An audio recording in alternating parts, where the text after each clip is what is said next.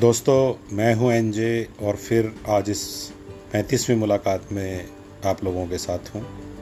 और हमेशा की तरह बात करेंगे कोरोना की, कुछ हौसले की, कुछ मानवता की, और कोशिश करेंगे एक और नए एंगल को छूने की। तो दोस्तों, मैं यहाँ से अपनी बात शुरू करूँगा कि हमारी जो मौजूदा परिस्थिति है, वो सब जानते हैं कि इस समय बहुत खुश होने वाली नहीं है। लेकिन हम सबका उसके प्रति जो रिएक्शन है, वो भी सेम नहीं है, ये बात भी सच है। बहुत सारे लोग हैं जो इस मौजूदा परिस्थिति के शुरू होने से लेकर आज तक भी किसी न किसी तरह से लगातार काम कर रहे हैं, ज़्यादा काम कर रहे हैं। आप डॉक्टर्स को देख लीजिए, आप पुलिस को देख लीजिए, आप एडमिनिस्ट्रेशन के बहुत सारे लोगों को देख लीजिए, उनको और ज़्यादा काम करना पड़ता है क्योंकि काम करने वालों की संख्या कम हो गई है, लेकिन काम उतने ही लोगों के लिए करना है। फिर आप देखेंगे कि कुछ लोग हैं जो जितना काम उनको दिया गया है, घर बैठ के आराम से करने का, वो उस काम को करने में भी उनको दिक्कत आ रही है। और जब दोबारा थोड़ा थोड़ा काम शुरू होने लगा है, वो अब उन परिस्थितियों के लिए भी तैयार नहीं है, क्योंकि उन्हें एक पर्टिकुलर लाइफ जीने की आदत पड़ गई है। जो लोग काम से पहले ही चोरी करते थे, बहानेबाजी करते थे, या अपने घर से दूर रहकर काम नहीं करके वहीं मस्त रहना पसंद करते थे, वो सारे लोगों का भी उन परिस्थितियों में भी वो खुश नहीं थे। अब जब परिस्थितियाँ ठीक होने लगी हैं, इनके प्रति भी वो खुश नहीं हैं।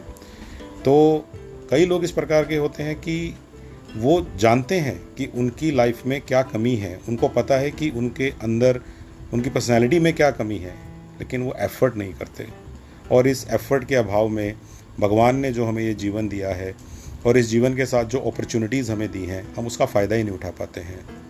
तो जैसा कि हम हर बार करते हैं, एक छोटे से किस्से से मैं अपनी बात को आपको और अच्छे से समझाने की कोशिश करूँगा। एक बार एक मेंढक कहीं जा रहा था और उसने देखा कि एक गंदे से तालाब के पास एक और मेंढक बैठा हुआ रो रहा है। उस मेंढक ने, उस रोने वाले मेंढक से पूछा, आप इतने उदास क्यों हो? और वो रोता हुआ मेंढक थोड़ी देर बाद चुप होके बोलना शुरू किया आप देख नहीं रहे, ये तालाब कितना गंदा है, मेरी ज़िंदगी कितनी कठिन है। पहले बहुत सारे कीड़े मकोड़े हुआ करते थे, अब तो मेरे खाने के भी लाले पड़ गए हैं। भूखे मरता हूँ मैं। उस अच्छे वाले मेंढक ने कहा कि, भाई साहब, मैं पास में ही एक साफ़ तालाब में रहता हूँ। अभी उसमें कीड़े मकोड़े भी ठीक ठाक हैं। चलो मेरे साथ। लेकिन वो जो रोने वाला मेंढक था, उसने कहा, यार, अगर ये कीड़े यहीं होते तो मुझे हिलना नहीं पड़ता। अब वो जो चलने वाला मेंढक उनके पास आया था, उसने कहा यार अगर वहाँ चलोगे तो पेट भर के कीड़े खा लेना। अब वो कहता है कि, यार, मेरी जीव इतनी लंबी होती कि मैं यहीं बैठे बैठे दूर के कीड़े पकड़ लेता तो मुझे यहाँ से हिलना नहीं पड़ता। ये रोने वाले मेंढक का कथन है। अब उस मेंढक ने फिर समझाया, जो विजिटिंग मेंढक है, यार, तुम्हें पता है कि जीव इतनी लंबी नहीं हो सकती, बेकार की बातें मत सोचो। परेशान होने से अच्छा है, वो करो जो तुम्हारे हाथ में है, चलो मेरे साथ। वो ये कन्वर्सेशन कर ही रहे थे कि इतने में एक बगुला तालाब के किनारे आकर बैठ गया। अब वो रोने वाला मेंढक फिर रोने जैसा हो गया। यार, मेरी मुसीबतें पहले ही कुछ कम नहीं थी, अब ये बगुला जी आ गए हैं। अब तो मेरी मौत बिल्कुल निश्चित है। तो उस वाले मेंढक ने कहा कि चिंता मत करो, तुम मेरे साथ चलो, मैं तुम्हारे साथ हूँ। और जल्दी से वहाँ चलते हैं, वहाँ सेफ़ है, वहाँ कोई बगुला नहीं आता। लेकिन रोने वाला मेंढक बोला कि अच्छा यार, चलना पड़ेगा, जाना पड़ेगा। अब चूँकि बहुत हो गया था तो विजिटिंग मेंढक अपनी राह पकड़ने लगा और मुड़कर देखता है कि बगुले ने उस रोने वाले मेंढक को अपनी चोंच में दबा लिया। और जब वो चोंच में दबा हुआ है, रोने वाला मेंढक, वो अभी भी मन में यही सोच रहा है, देखो यार, ये मेंढक जो जा रहा है सामने, अच्छे तालाब की तरफ़, ये कितना लक्की है। दोस्तों, आपको नहीं लगता कि ये हम में से बहुत सारे लोगों की कहानी है?